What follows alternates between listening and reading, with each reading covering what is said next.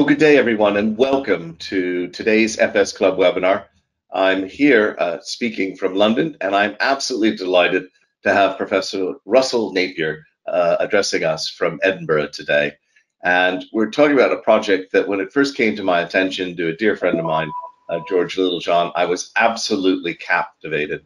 So we're here today to talk about changing the world one mistake at a time, the work of the Library of Mistakes. We'll get into that, obviously, in just a moment. Now, you'll know me. I'm Michael Mainelli.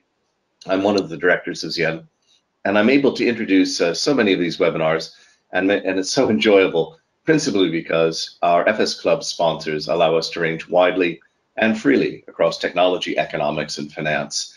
And today we're going to be looking very much at the economic and finance angle here.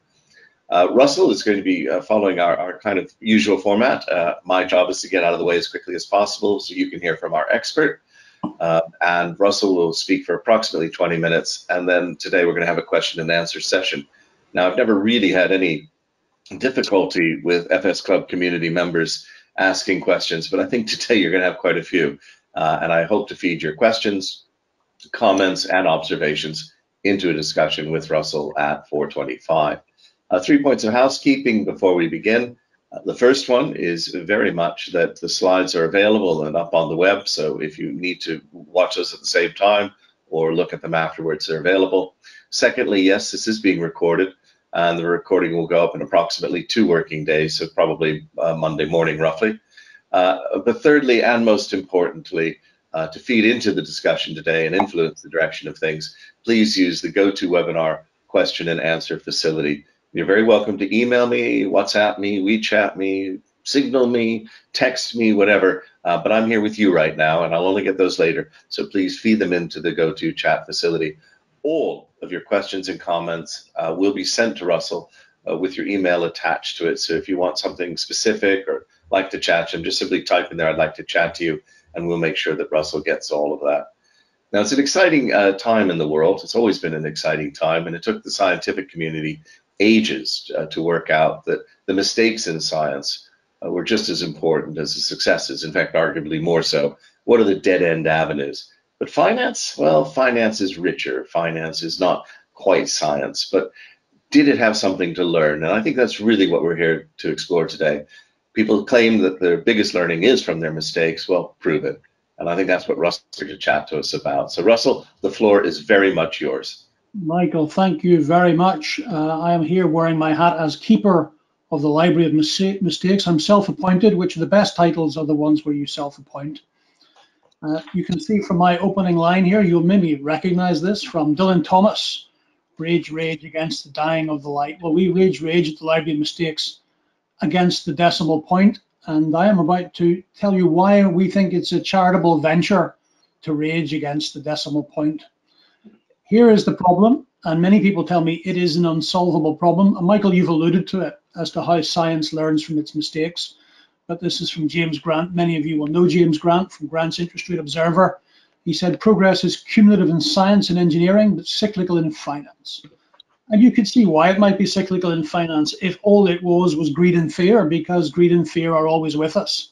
Uh, but at the Library of Mistakes, we believe that we can help take it slightly beyond greed and fear so it doesn't have to be this natural cyclicality uh, where knowledge is forgotten uh, and knowledge can be passed on. You might think, well, that's happening anyway at our august uh, learning institutions, and it is in a form, but not in the form that we are practicing at the Library of Mistakes. Can we have the next uh, slide, please? So let me just begin by telling you what the library actually is before we get on to its purpose. Uh, it is a public library in Edinburgh, open to the public. There is also one in Pune, at the Flame University. And we have been trying now for 14 months to open one in Lausanne. It is there, it is ready, it is willing, it is able, but the regulations aren't. So we will be opening in Lausanne as well. It is primarily at this stage a collection of business and financial history books. It is a real thing. Uh, but as you will uh, understand as I go through this, we hope to widen that well beyond the mistakes of the financial community uh, into other areas. Apart from providing the resource of the of the books, we uh, run regular lectures or had run regular lectures. Uh, our little library can only take 30 people sitting down, so we have been doing these in ventures with other people. And uh, one of the last ones we did was at the Edinburgh International Convention Centre where we had over 150 members of the public learning about financial history. Who knew that the public was that interested in financial history? Uh, it was the financial history of Edinburgh, so that clearly helped. Uh, but we are reaching out to a wider uh, community than just those who might be interested in, in finance. Uh, on our website, and you'll get the details for that at the end, we record some of these lectures and they're all posted up onto the website and are there for you to see. Next lecture, please. Just finally now on our next uh, chart, please. Uh, finally on the technicalities, we are owned by a charity called the Didasko Education Company, which also runs a course in finance called the Practical History of Financial Markets. So we've been at this financial history thing for quite a long time, since 2004. Uh, the library came along in 2014 as an adjunct to that. Uh, and we have within our umbrella of the Didasko another charity called Future Assets, which is promoting and encouraging uh, finance and investment uh, careers for uh, high school girls to to consider at least consider when they're planning out their their, their future advancement. Uh, and finally, you can't have any charity or any organization these days without a mission statement. So we have our mission statement. And uh, Latin scholars, please please excuse my pronunciation, but here we go. Mundum mutato errore singulatum, changing the world one mistake at a time, which I hope was fairly close. Uh, so now why? Why bother? So if we can have the next slide, please. So we are primarily a financial history and business library, but here are the things that we're studying which may not be studied by the, uh, the student of finance. Human decision making under uncertainty, you'll recognize that from the Kahneman citation for his uh, uh, Prize of 2002. Uh, he's a psychologist and studies it as a psychologist. We think it can be studied as historians. We can study the history of human decision making under uncertainty. And of course, Kahneman is confined to the individual, the psychology of the individual. We, as uh, financiers, are concerned with the psychology of the group, and that can be different. And one way we can study that is simply by studying history.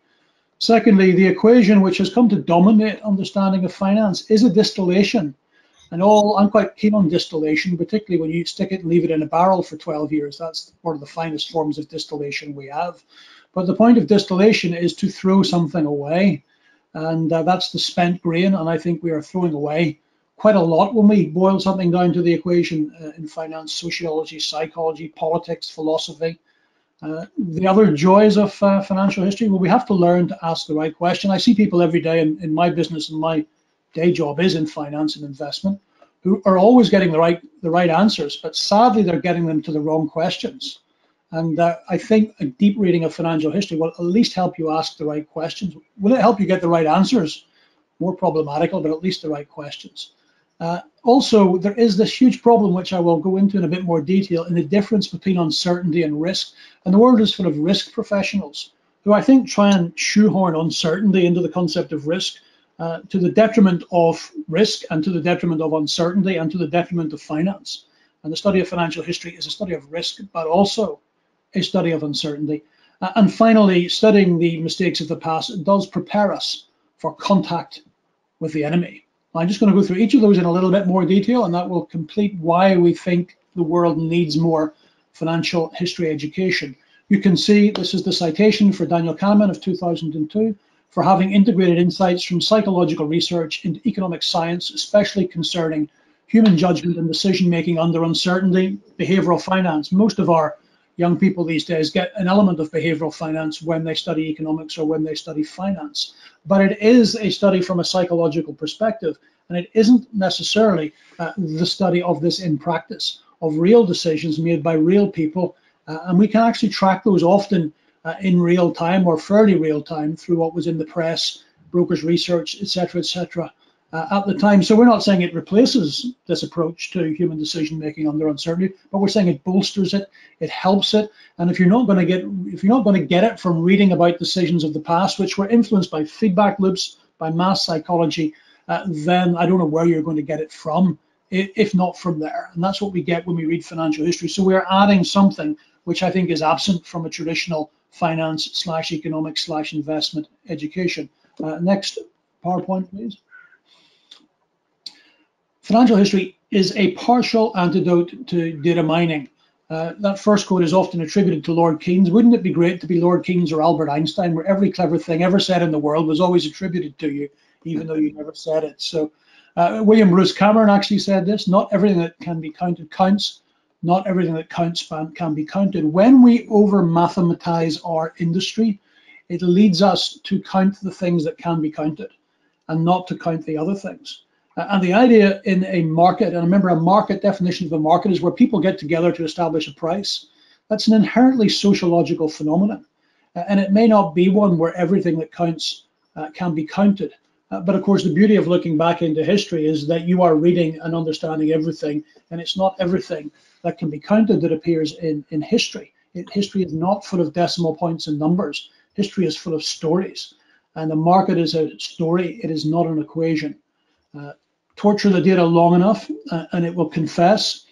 We think and hope that financial uh, history and an understanding of it is somewhat of an antidote to that.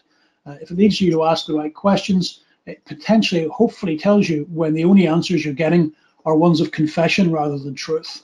And that is why we think that some ways it can help uh, people with a already a, a, good understanding of the mathematics of finance and investment uh, to ask the right questions and accept the right answers and reject the wrong answers that have come through torture and confession.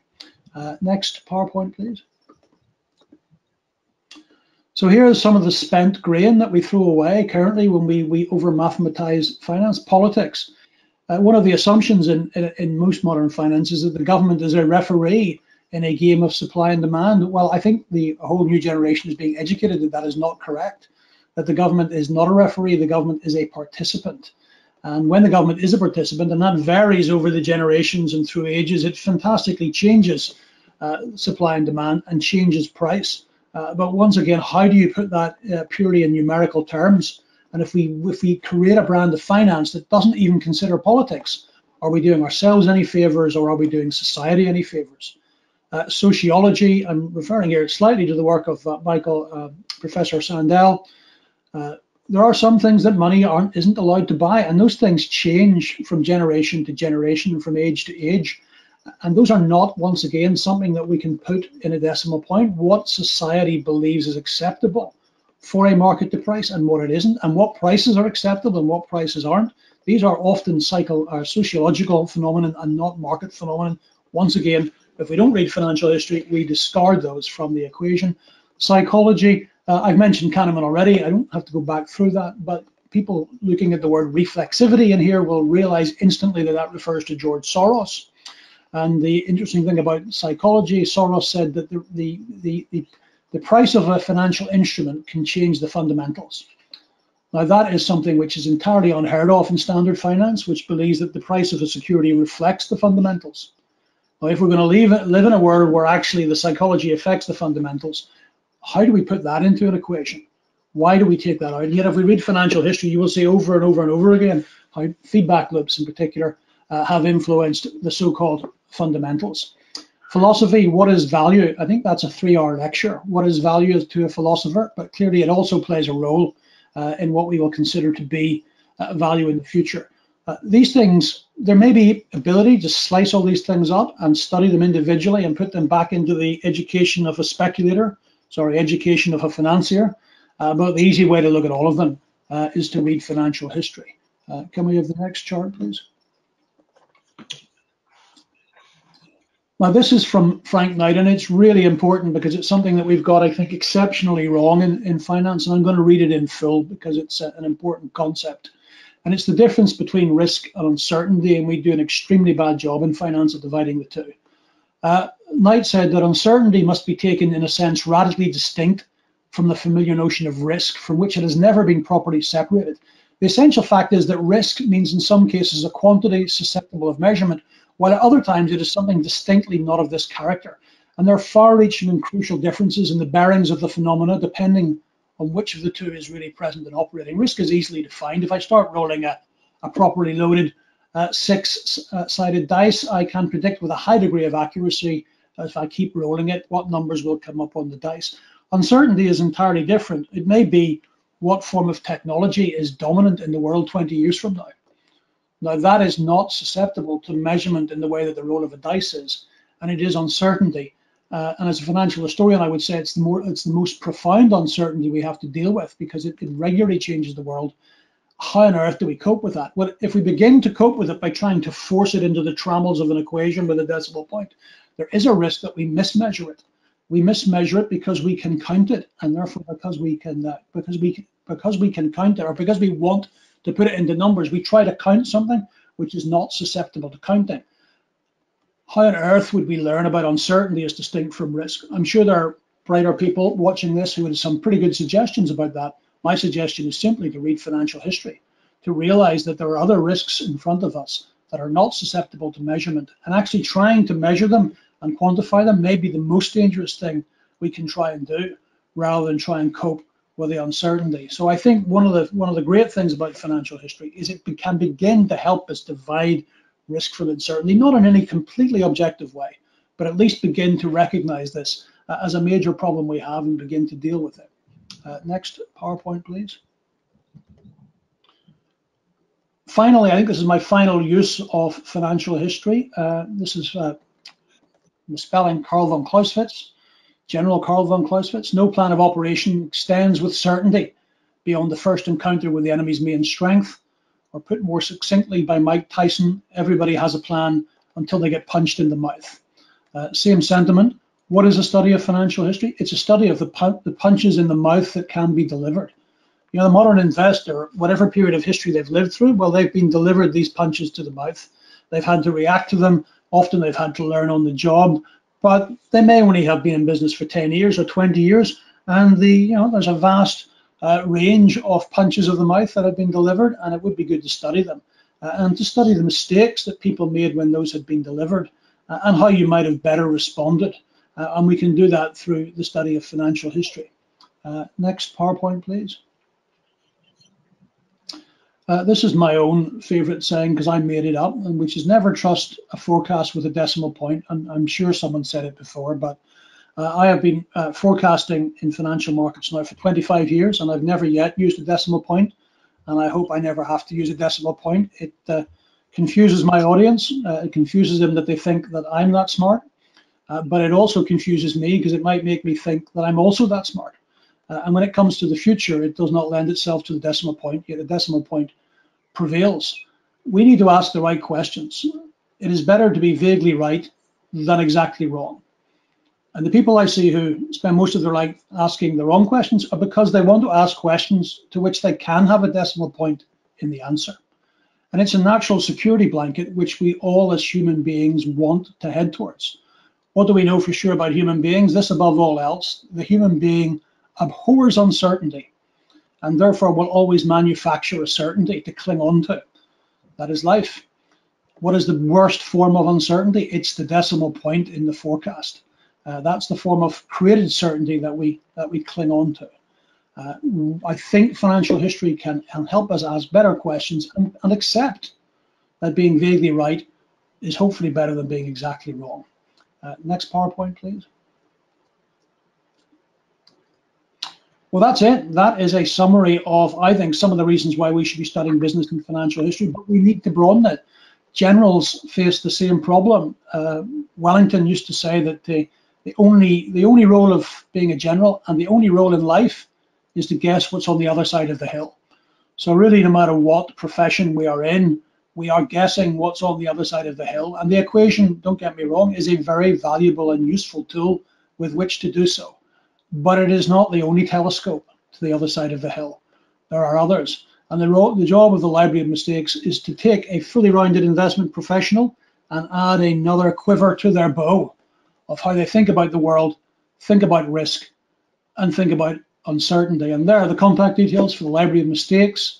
Our course will be in London teaching again in October, hopefully in real life with real people in a real venue. Uh, and if you'd like to contact me, uh, please feel free to do so.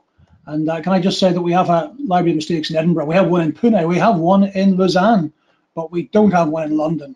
And maybe it's true that mistakes simply aren't made in London. And at that point, Michael, over to you. Oh, you handed that one on a plate. Russell, that was excellent. What a great exposition of, of frankly, a brilliant concept and one long overdue and delighted to see. Um, got a lot of folks, do keep your questions and comments coming. Uh, I could see somebody, Alan Punter, is saying he's going to give two possible contributions to the library. Um, but let's just start with a, a, sort of just a basic element here. Uh, Russell, one might argue that one man's uh, mistake is another man's investment gain. Um, so, what constitutes a mistake? And perhaps you can give us an example of when you say mistake, what are you saying? And and also something that uh, an outside person might say is obviously a mistake, but isn't. Well, the two mistakes that I am most fond of are the man who burnt the um, burnt the barley. His name was J. Arthur Guinness, so that was a mistake that he made. We all profited from. There was a French cook who burnt the sugar and created caramel. So you know, we we need to stop looking at mistakes as a bad thing. They are potentially a good thing. A lot of creativity uh, comes comes out of mistakes. Uh, the word, the phrase "library of mistakes," uh, Michael. To be honest, it's really a marketing gimmick for a business and financial history library. Because if I called it a business and financial history library, nobody would turn up. Yeah, they'd all go to sleep. and, and, when I ran through the five or six different things that we can use financial history for, I mean, learning from mistakes was just one of them. Uh, but there are many other reasons that we can, can use it for. The library of mistakes is full of successes as well. It is not just full of mistakes. It is also full of successes. But it's to uh, there's only one profession I'm aware of that learns from all its mistakes without exception, and that you know, and those are pilots. Mm. And the reason that they learn is they have a black box. I, I, would argue that financial history is our closest thing we have to a black box. It's it's far from perfect, uh, but it is the closest thing we have. So it's the black box. It's the only black box we have to learn from. Unfortunately, we'll never be as uh, uh, proficient as pilots, but we can hope to do slightly better by utilizing this black box with its mistakes, with its successes, uh, with everything else. Yeah, there's, a, there's, an interesting point there. Um, I, I, at one point was indirectly in charge of uh, the, the, reporting in the United Kingdom on near misses, um, but also uh, in the electricity industry, there's something similar. There used to be in the rail sector uh, under the old British rail system. There was in the gas industry. Um, and certainly in the nuclear and the, the and, and also in medical, we set up something called the Clinical Negligence Scheme for Trusts in the UK in the early 90s, and they all had reporting systems and the reporting systems varied depending on how much blame was attached to it or whether it was neutral. And that was the great thing about the air pilots was if it was reported, then they investigated it without blame. But if you failed to report it, then everybody in it was assumed to be culpable. Uh, very interesting way of forcing the information out. We don't really have that in finance, do we? People tend to roll up their tent and their Ponzi scheme and slope away, don't they? Yes. A, lot, a lot of these decisions are made in committees, and because they're never recorded, there's nobody who's responsible. So there are perhaps better ways of doing that as well. Now, you were kind enough to be honest about a marketing gimmick, um, but if it is an economic uh, historic, history library, what sort of contributions are you looking for, if any, or have you got far too much and your back archive is a, an enormous proportion of your collection? Well, I really, really what I would like to add to this, particularly, is the stuff that people consider to be of no value whatsoever. And by that I mean contemporaneous opinion. Uh, I, am also an author of now two books, uh, but in the first book, I uh, looked at the great bear market bottoms for equities in America, and what I looked at were mistakes to work out the bottoms. So I read the Wall Street Journal for the people who were dreadfully mistaken, who at the bottom of the stock market were saying, "You've got to sell this; it's dreadful." And I looked to see if there were any similarities across the four periods. Now, the only real place I could look for that was the press at the time, and in that case, particularly the Wall Street Journal. But wouldn't it have been truly wonderful if I had a full library of stockbrokers research and investment research for 1921 that I could have read? And people who are involved in finance here may have kept some of their favorite research from 2009 when everybody said sell. And that is the stuff we'd really like to get. Contemporaneous opinion.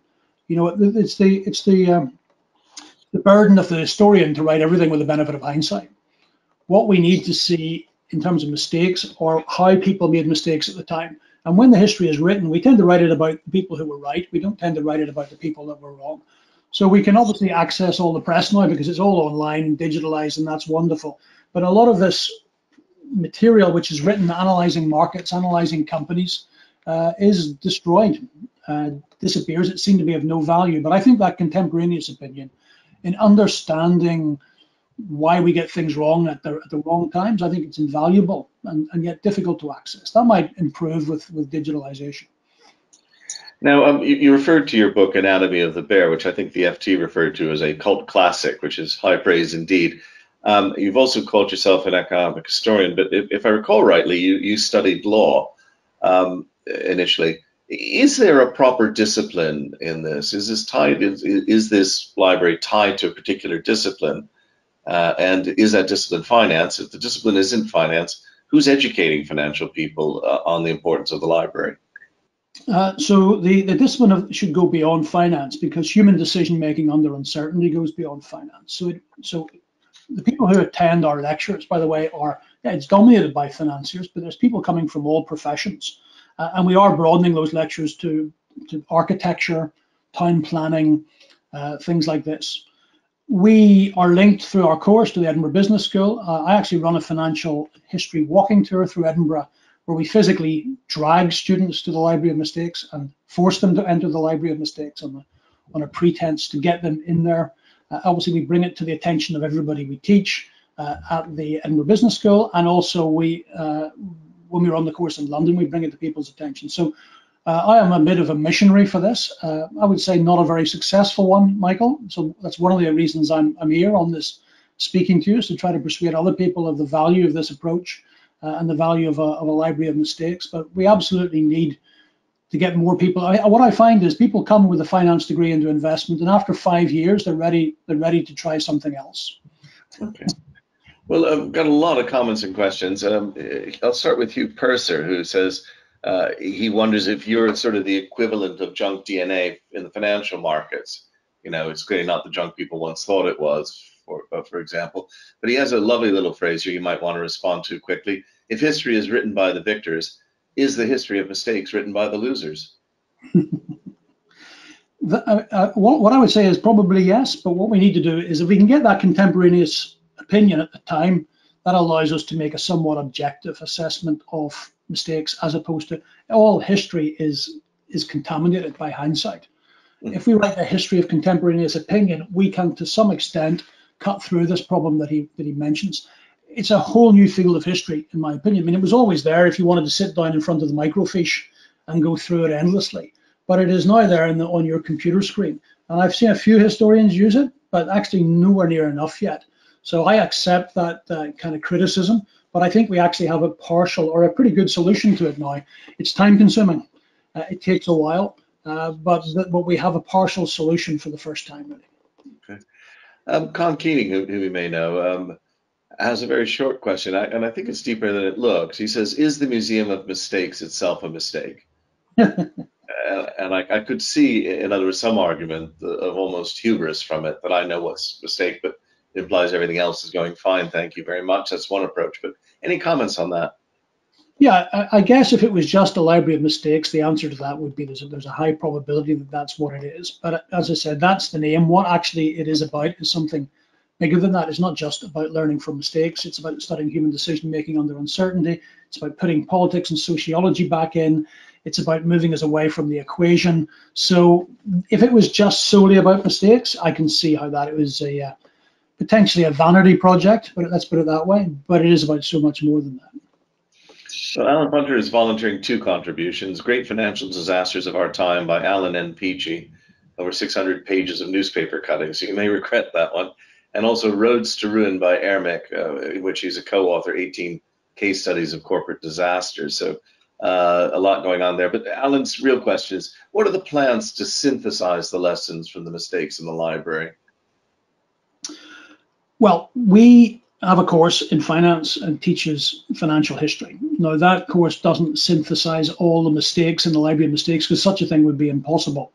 But we've been running that since 2004. So we already have a formal educational process for teaching people about financial history, which may not be covering mistakes, but in terms of the other goals and aims of the library of mistakes, we've already, you know, we've been doing that for 20 uh, so for 16 for 16 years now so that's how we uh, intend to formalize it beyond that it's simply running sufficient lectures and hopefully with new technology broadcasting those to the uh, the world on, on elements of financial history that have and pertain to the future so we have the course uh, we have the lectures we have the videos uh, the reason it's not a popular form of uh, learning is it's time consuming you know you can read four or five books on financial risk uh, the mathematics of financial risk. And if you're a bit of a genius, I think you've got most of what you need to know in four or five books. That's not the way it is with financial history. But we do have this course.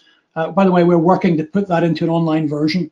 And before the end of the summer, we will launch with the Edinburgh Business School, Heriot-Watt, we will be launching an online version of the course as well. So we are spreading the word uh, on financial history. Um, I've got quite a few questions, so I don't I don't want to dwell on the collection too long, but I do think there's a, just a little bit of flavor to the collection would help. Um, how, how far back does it go? So what's your oldest piece? In your opinion, what's kind of the most interesting thing to you? And Olivia Bosch is asking, you know, for example, is material from Warren Buffett in your library?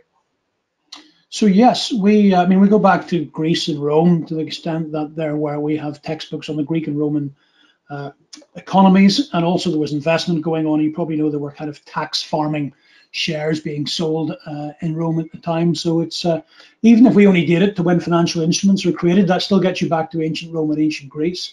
And if you think about it, if you're really studying human decision making under uncertainty, then you're going back as far as there have been human beings. So we're going back uh, a very long way. My own bent uh, as a professional is uh, the history of money and credit. Uh, so that's the bit of the library that is particularly interesting to, to me. And the, the history of those, I think, is particularly useful and helpful. Even on the shorter term horizons that many of us work in, in investment, I think they're particularly useful. I'm often asked, I mean, I think the number one question I get asked about the library book, a library, is what is what is the only book I should read in the library of mistakes? That's misconceives what a library actually is. But anyway, I'm prepared to give an answer. Thank you. Uh, I, and I think it's Triumph of the Optimists by Dimson, Marsh, and Staunton, which is the history of financial returns. And I think unless you study the history of financial returns and know what each asset class can provide, then you are not calibrated to uh, to understand uh, finance. But the problem is that it's such a huge sphere. I mean, the history of finance is the is the history of of almost just about everything. Uh, mm. so we can narrow it down to the history of financial returns. I think if you really, really only want to read it and focus on a few things. Uh, and for me, I would, as, as a professional, I would look at the, the history of money and the history of credit and how they've both been misused. And that's still a very broad sphere, but still not as broad as the whole of financial history. Now, there's a, another Keynes quote along the lines of, "Sir, in the long run, we're all dead." But um, uh, Donald McCrae is curious: how long before a mistake in financial services or markets can be judged to be a mistake? Yeah, I think it's the same Donald McCrae, whose book I've read, which is a, which is an excellent uh, which is an excellent book.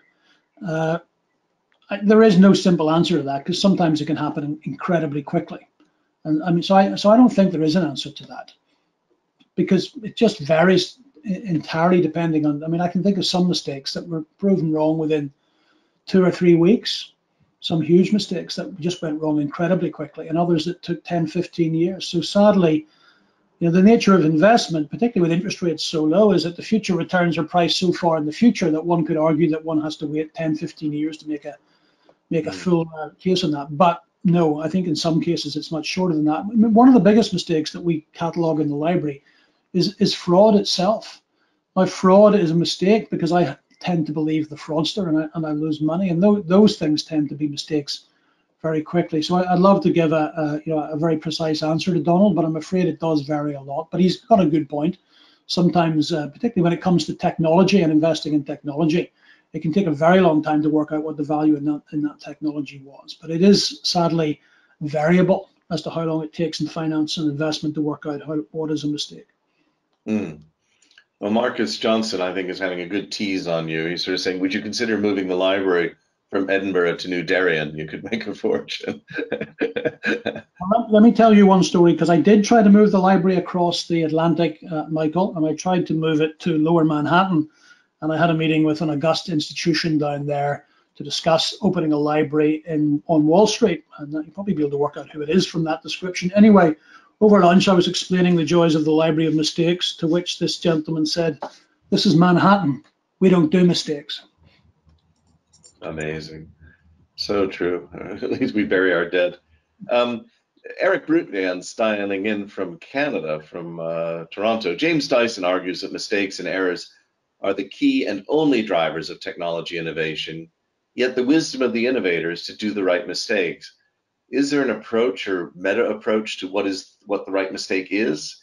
Are these the cheap mistakes? You know, the fail fail swiftly, fail fast, uh, low impact mistakes. Any any thoughts on that? Well, uh, uh, Mr. Dyson knows a lot more about technology and innovation than I do. So who, who am I to uh, second second guess him? As a as a financier and investor, I think cheap mistakes are the best way forward. Uh, you know that is the best way to go. Find you know do something, do it quickly, and if it fails, move on. That's the modern way. I think actually it's a very good way uh, to do things. We don't often have, we don't always have the luxury uh, of doing that, doing it that way. But where that luxury exists, we should do it that way. And and of course, the whole thing about the library of mistakes is just to make sure that you're not doing a mistake that someone's already done. And, and that's easily possible. We live in a big world today, and it's certainly possible. And I see people repeating mistakes today that we've done many, many times before in finance. So that's not really technology, it's more finance. But certainly in finance, there are many mistakes you see being repeated uh, over and over again. So the first thing I think to do is to make sure you're not repeating the same mistake. Uh, at least if you're going to make a mistake, make a new one and make it quick and then get, get on with it. Sounds very sensible advice. And uh, just moving forward on that, uh, the, the, the honest bit about technology. Um, Hugh Purser is saying, uh, questioning, are, most mistakes in financial history human ones and concentrated at the top of the managerial pyramid? On the other hand, David Crum is wondering, with a greater reliance in technology, will we make more mistakes when compared to the past and more material mistakes, the sort of sorcerer's apprentice element of life? Uh, any quick thoughts? Is this really going to become a, probably more akin to FS Club, where we say technology, economics, and finance? Is this going to become a technology, economic, and finance uh, historical center? Yeah, I think the risk is we make we make more unless we start uh, re- recalibrating, because we're becoming so reliant on the technology and the mathematics to try and quantify something which is basically human. So one of the greatest problems in finance is extrapolation. Uh, it happens all the time. It happens every day. Uh, I know a, a, a, an investor who swears because he's been in the markets before we even invented the Excel spreadsheet that uh, mistakes in the markets have increased dramatically since we invented the Excel spreadsheet because it used to take him quite a long time to extrapolate into the far future. But now any 12 year old with an Excel spreadsheet can extrapolate for forever. So I'm afraid that the technology gives us greater ability to extrapolate and, and, and, and stripping out all of the things I've mentioned in this talk is the biggest mistake that we are making. So conceivably the technology, because it takes us to this world where because it can be because we can count it, we think it counts. It, it doesn't. You know, there's smart people who don't use it that way, but there are too many people who use it that way that it is much more likely to lead us to bigger mistakes than before because we're throwing away so much information in pursuit of counting something in the pursuit of our own certainty, which we which we crave. Well, no conversation these days seems to be complete without the B word, but which B word am I referring to? So, uh, Alan Punter has fed me only a fool learns from his own mistakes, a wise man learns from the mistakes of the others. Bismarck. So there's one B word. But no, I don't mean Brexit. Sadly, I mean Bitcoin. Jeremy Light, uh, the Bank of England governor, says Bitcoin has no intrinsic value because nothing backs it, implying that sterling has intrinsic value. What does he mean, and why does something have to be backed to have value? And what you know, is Bitcoin another big mistake looming? So paper uh, paper money isn't backed by uh, anything in, partic- in particular either. Uh, Bitcoin, my, my reason for thinking it's a mistake is, is an entirely different one from the from the points raised by by the questioner. It, we have to consider the consequences for society and government if it succeeds. And the consequence of its success is that the supply of money moves primarily to the private sector and is not controlled through either the government or the central bank. Now, I do not believe that democracy could conceivably survive a world in which money is run and controlled by the private sector. I realize it's the libertarian's dream that this happens, and uh, maybe libertarians don't ultimately believe in uh, democracy, but it destroys so much. It certainly destroys the banking system. Uh, I think we all know the consequences of destroying the banking system. It destroys the ability of a government to reallocate wealth and everybody on this call will have a different opinion on whether government should be reallocating wealth at all. But I think, you know, generally speaking, uh, some rebalancing of wealth is an important thing. And once you lose control of the supply of money, uh, I think that is given up. It is interesting to me that uh, the last time the governments didn't really control the supply of money is under the gold standard. But the gold standard never survived democracy. We don't have democracy until women get the vote, and the gold standard has gone pretty soon after that. So the problem for uh, Bitcoin, in my opinion, is is the more it succeeds, the more it's doomed to fail because the, the authorities simply can't allow it to compete with their money. Now, that may mean creating their own central bank digital currency or whatever, but private sector currencies have no future in a democracy, and therefore I hope they have no future. Hmm. Okay. Um, Alexander Rothenberg, uh, a plea, I think, for um, age. Having been through various financial crises since the early 1970s, it has struck me that a major reason mistakes in banking are repeated is generation change. Put another way, banks oblige those who've been through the crises to retire. Uh, might there be a case for keeping on old timers who've seen it all and then can thus help the next generation from repeating the same mistakes? Uh, I certainly recall actually the Bank of England trying this approach about, I think it was about 10 years ago. They deliberately hired uh, a dozen wise old guys uh, to, to hang around and be available to chat. Uh, does your library fulfill some of this function? Yeah, yes, it does. That's exactly why it is there, is because of that. Uh, I think there's a thing called the Coppock indicator, which is entirely based upon the institutional memory being only of this length. And we need to extend that institutional memory. It's not just about hiring older people. Uh, there are many other ways we can do it. There, I mean, the, the city of London is full of people with tons of experience in this, and yet their knowledge is lost. You don't have to be a corporation to, to get that knowledge. These days, you can just put it on video. You can put it in the written format there's, and, and we don't pass that knowledge on the way Madame Curie passed her knowledge on. And it is a shame, it's a crying shame that it doesn't happen. It's the arrogance of youth to believe that the old know nothing about the modern world. Uh, but that's that seems to be a pattern that repeats itself over and over and over again. Uh, so absolutely, by holding guest lectures and getting some of the people that have actually lived through some of these crises as well, then we hope to be in a situation to pass it on. But we need to do a much, much better job at this. It is shocking that the yeah. institutional memory is so short, and there's no good reason for it. Uh, and uh, and I find that, that the older generation, who maybe some of them in their 80s now, I've been interviewing some recently, uh, they're desperate to pass on their knowledge, but there's no venue. Could you just repeat that indicator again for everybody? The the Coppock, the C O P P O C K. I think it's a, I think it's a seven-year indicator. I'm not an expert on Coppock, but I think Mr. Coppock saw it as a measurement of institutional memory as to when you expect things to begin to repeat that had happened before. It's quite interesting. The British Computer Society has launched a very large, very formal uh, program of getting old timers to speak. Sadly, I know I'm one of them, uh, and, and, it's very, very thorough. You know, a life history, a validation, uh, an hour's interview. Um, it's it's an amazing program, and I, I, don't know of anything comparable in finance except you know hagiographies. This is actually quite a, a grueling bit. Um, I've got time for two more quick questions. Uh, one from Keith Robinson, which I think is very subtle. Uh, thank you, Keith. Conventional wisdom in finance says that ordinary investors make all the errors, illustrated, for example, in behavioral finance.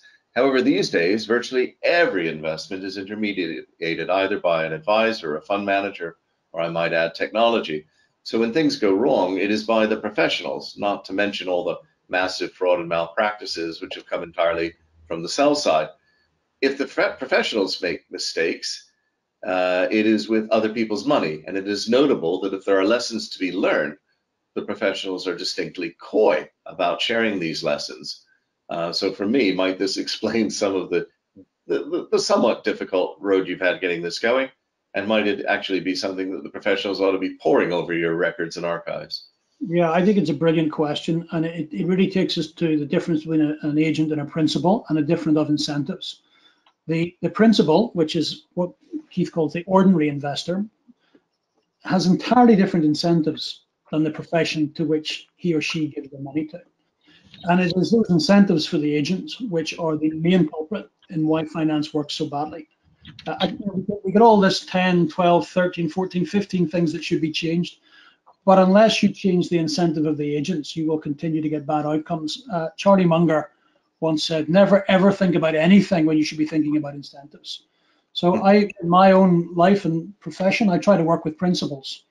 And uh, you know, there are a lot of very clever agents out there, but their intelligence has to be matched against their incentive. And if their incentive is wrong, the intelligence, frankly, uh, is wasted. So people often ask me, what's the one thing you would do to change change the world based on what's in the library of mistakes?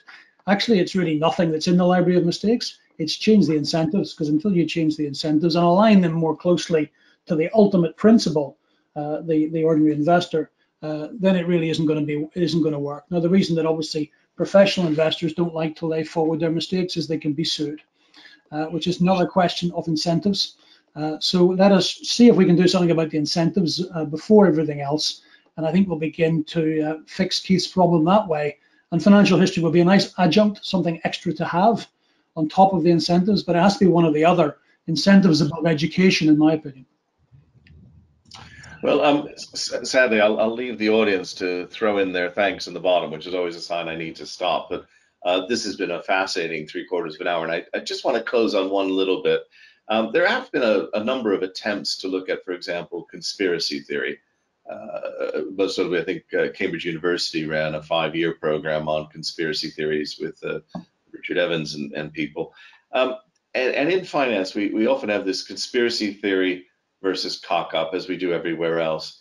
Given all the things that you've looked up uh, at, do you fall on one side or the other? Yeah, I, I very clearly fall on the uh, cock up theory. I mean, the same people who will tell you that the government is conspiring to uh, assassinate the president and do everything else uh, will realize that the government uh, is pretty incompetent in just about every sphere of relationships they have with it on a day-to-day basis. So the idea that there's this dual process with the, the evident incompetence of the government over here, but somehow a secret government that works with, with, with huge competency, uh, a huge precision over here, seems to be an unlikely uh, an unlikely uh, combination. So uh, cock up for me, not conspiracy. So you're not holding on to the tripartite, tripartite commission papers or anything. Look, uh, it, I mean, we could go on as you gather. Um, just a couple of things I may. Uh, I just couldn't resist uh, ending, given that you used all this stuff about spent grain. Uh, Paul Phillips absolutely loves your twist on the the Dylan Thomas quote. And he says, I guess Dylan's biggest mistake was that he couldn't count his whiskey. so well done, Paul. Uh, look, uh, three quick rounds of thanks, if I may, folks. Uh, firstly, uh, to our, our, sponsors who I, I, know will have enjoyed this enormously and seen its value and importance. I think this is just an absolutely essential part of the path to putting finance on a much more solid footing. Uh, secondly, I would like to thank, if I may, you, the audience. Uh, what a great job today and some, some superb stuff. Make me look good when I can uh, feed quotes out. So thank you for all of that. Uh, a reminder, of course, that we have a number of events uh, coming up. And I don't normally try and pick something out, but I would I would point you here to Tuesday, the 15th of June, uh, the usefulness of useful knowledge, based on a book, The Usefulness of Useless Knowledge, uh, where we have Robert Dijkgraaf at the Institute of Advanced Study at Princeton, the man who would, if time travel were possible, be Einstein's boss. Uh, and Robert is actually going to be talking in very similar veins uh, to Professor Napier. Uh, in other words, very much about where is this useless knowledge that we find in R&D and how do we turn it to advantage. Um, so you're going to have some fascinating things there. But obviously, the biggest thanks of all, Russell, to you. I understand you're sitting on some big news, and I shall respect that. But it makes it all the easier to have you back because uh, you'll have some fresh news to give us uh, later this year or next. And we'd love to keep track of this because this is such a, an overlooked area and one that anybody in any field, frankly, doesn't like dwelling on their mistakes. Uh, but as you say, you know, it, it's the, the right way to get the, you know, the, the right questions going rather than the right answers to the wrong questions. And so I'd like to thank you. Unfortunately, um, technology is not yet at the level of me being able to open the floodgates of applause, but I do have here my Korean karmic clapper, uh, which forms my kind of ersatz applause from the audience. And we will be passing on a, a number of uh, really nice compliments. Thank you so much for being with us today and look forward to seeing you. Thank you. And anybody watching this can also change the world one mistake at a time. We can all do it.